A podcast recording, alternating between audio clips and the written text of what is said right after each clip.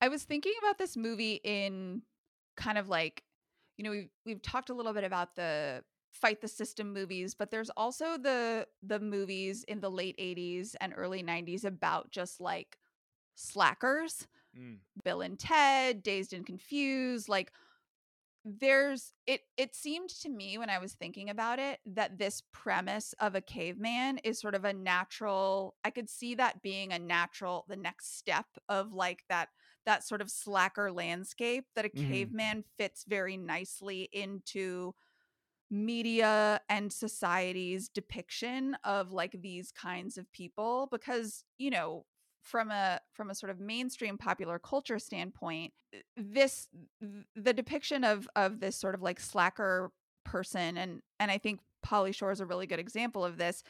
He is extremely funny, extremely smart, extremely intelligent, and emotionally hefty in a lot of ways, and yet I'm reflecting on Pauly Shore's sort of image in stark relief in popular culture, in mainstream culture. And he was like the butt of the joke, you know, after he was certainly popular, but he was something to be parodied after a certain point and someone to sort of like look down upon. And I don't think that he deserves that, or that this sort of person that he's representing for a lot of mainstream media necessarily represents that. And so I thought it was interesting to think about just like that a caveman would fit so nicely into that crew as like a commentary of how mainstream media and just sort of like more conservative popular culture would view this set and this swath of children that like, yeah, they're stupid, they can't speak, they don't give a shit about anything, all they want to do is like eat and fuck. Like, yeah, it just felt like that made sense for that to be a movie that someone ended up pitching. It's like being there with a caveman. Yes. I forgot about that. That is there. What it is. Yeah, I mean, it is kind of that, right? It's like it sort of like leans into the criticism that slacker culture would get from, yeah, a lot of the, you know, more uppity parents or from like conservative media and pundits and what have you.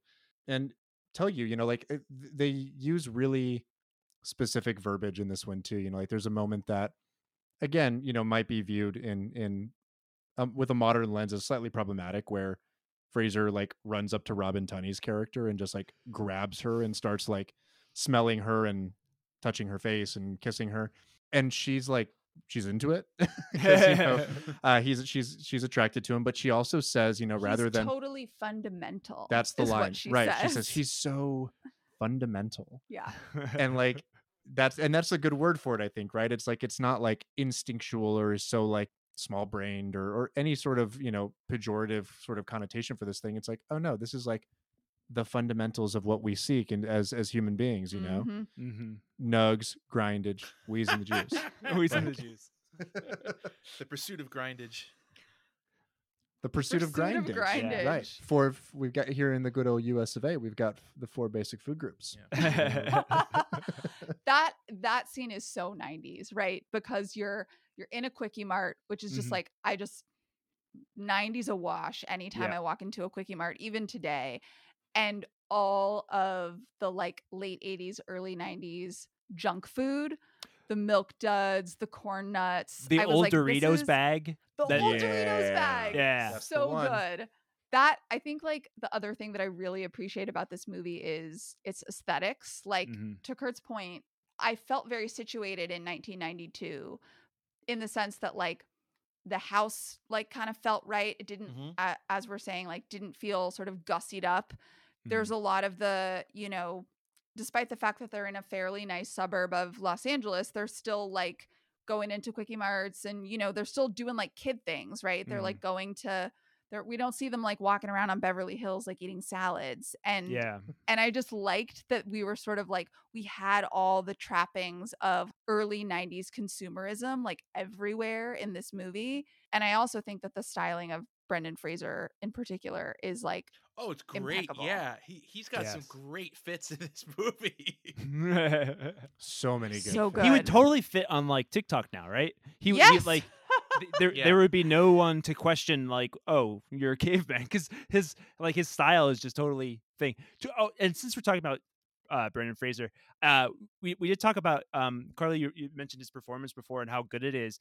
But I think the thing that I focused on was it's essentially almost a silent performance. So he's like doing like, it's all physical. It is all physical. So it's all like slapstick. It's almost hearkening back to like, and this is going to sound maybe a little pretentious, but it's almost like going back to like Chaplin or Keaton or something like that. Yeah. Where it's just so, like, yeah, very much so. Conveying everything through just, you know, the way he like, you know, would raise his body up or something. It was just, he did not get a lot of credit. And you know, obviously he had that, I don't know if you read that interesting article that came out a couple years ago about like why he disappeared from movies for a while. Talking about it. We're going to go into that for sure. The GQ article is has some bombshells in it for sure. Yeah. Some really shitty stuff happened to him. And we were robbed of like, you know, that years of great performances from him. Yeah. I totally agree. And I think that his performance in Encino Man, you know, we were talking about the fact that School Ties came out the same year, but his performance in Encino Man, despite the fact that he didn't get enough credit, certainly left a mark in the sense that the films that he's in throughout the rest of the decade are all these sort of like man out of time, out of his element. Like he's in Jungle to Jungle. No, George of the Jungle. George of the Jungle.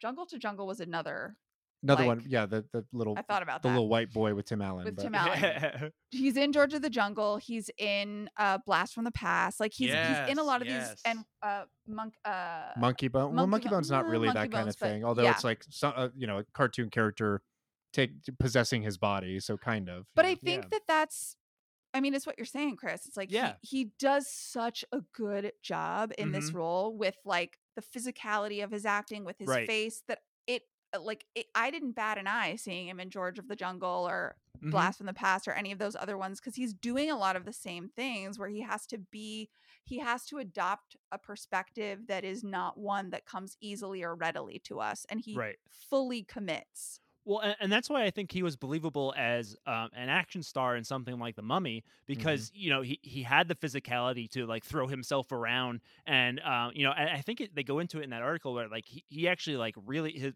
permanently damaged his body. Oh, he beat the shit out of himself. Yeah. So he's almost, I mean, this would be going too far, but he's like almost like Jackie Chan in that sense, where he was just like, you know, using his body as an instrument for the camera and like taking the like real life permanent toll on it. Yes. I don't think that's an overstatement at all. I think that's absolutely true. You mentioned the aesthetics earlier, and I just wanted to say, in a general sense, I feel like this movie, I mean, it's not shot like super well, but it looks better than you would expect a quite low budget comedy to look, especially that's nowadays. True. Like there was something about like it looked like a movie in a way that, to me, a lot of like lightweight comedies now look more like sitcoms, or they look like a TV movie. And this looked like an actual movie, like shot with some care. Like again, I'm not saying it's like, you know, Heaven's Gate or anything, but it looks pretty decent, right? Like it in a way that I was like, oh yeah, like comedies used to actually look like movies, and they used to have like a lot of extras, and they would do like location shoots. Yes. And it wasn't all just like like you know, external shot, close up, next scene.